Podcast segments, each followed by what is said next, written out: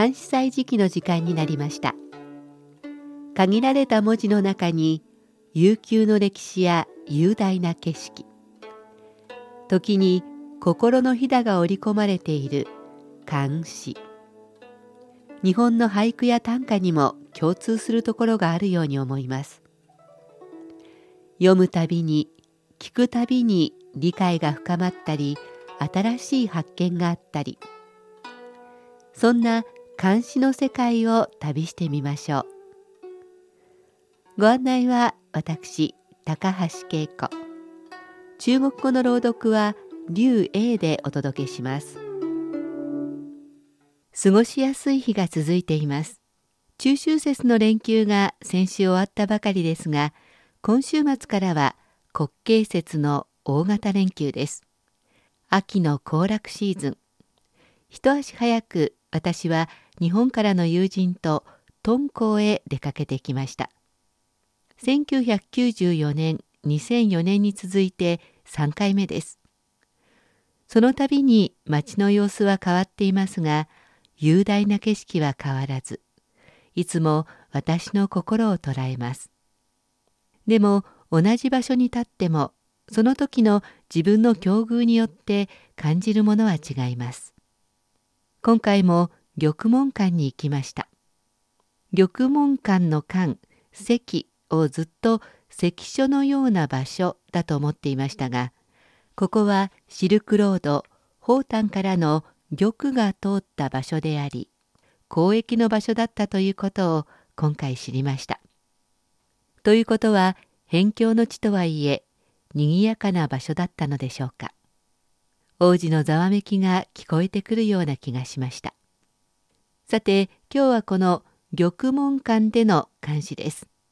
この人はどんな気持ちでここに立ったのでしょう。信心の玉館にて長安の李守母によすを紹介します。玉館にて長安の李守母によす、信心。東去長安万里余，故人何惜一行书。玉关西望堪长断，况复明朝是岁除。東の方長安を去って万里よ。個人いかんぞ一行の書を惜しむ。玉館聖望すれば腹渡たつに耐えたり。いわんやまた明朝はこれ最上なるおや。もう一度中国語で聞いてください。東去長安万里余，故人何惜一行书。玉关西望堪长断，况复明朝是岁除。東の長安から一万より。友よ、どうして一行の便りもくれないのか。玉門館の西を望めば腹渡もちぎれるほど。まして明日は大晦日。また一つ年を重ねるのだ。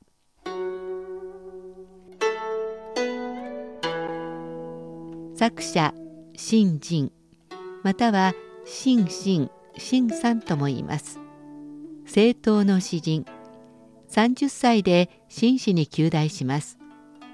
王羲之と並ぶ書家、顔真慶の下で働いたこともありました。上司である顔真慶が今の甘粛省青海省あたりに赴任した翌年、さんじゅうよんさいの信心も安政都護府、新疆ウイグル自治区ドルファンに赴任することになります。今日の詩はここに赴任する途中、玉門館に滞在した時に作られたようです。この頃、玄宗皇帝は西域方面にしきりに兵を出していました。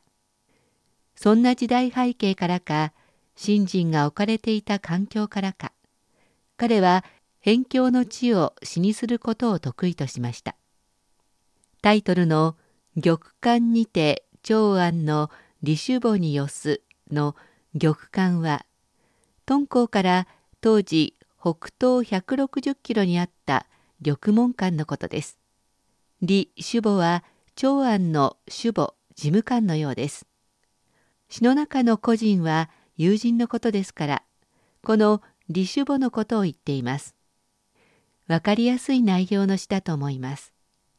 都を遠く離れて、安政都護府、新疆ウイグル自治区のトルファンに赴任することになったけれど、その手前の玉門館でさえ、長安とは全く違う風景で、心細いのに、友達からの頼りもない。友達を恨めしく思う気持ち、友達の安否を気遣う気持ち、辺境の地で迎える年の暮れ、いろんな思いが交錯することでしょう。では、おしまいにもう一度聞いてください。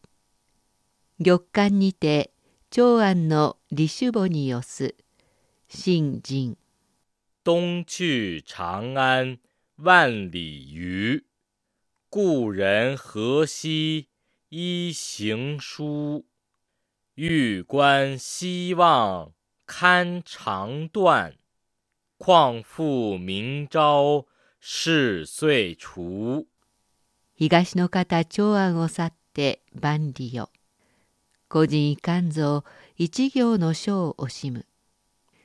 玉館聖望すれば腹渡立つに耐えたり。いわんやまた明朝はこれ最上なるおや。東の長安から一万より。友よ、どうして一行の頼りもくれないのか。玉門館の西を望めば腹渡もちぎれるほど。まして明日は大晦日。また一つ年を重ねるのだ。関西時期、今日は信心の玉館にて長安の李主簿に寄すを紹介しました。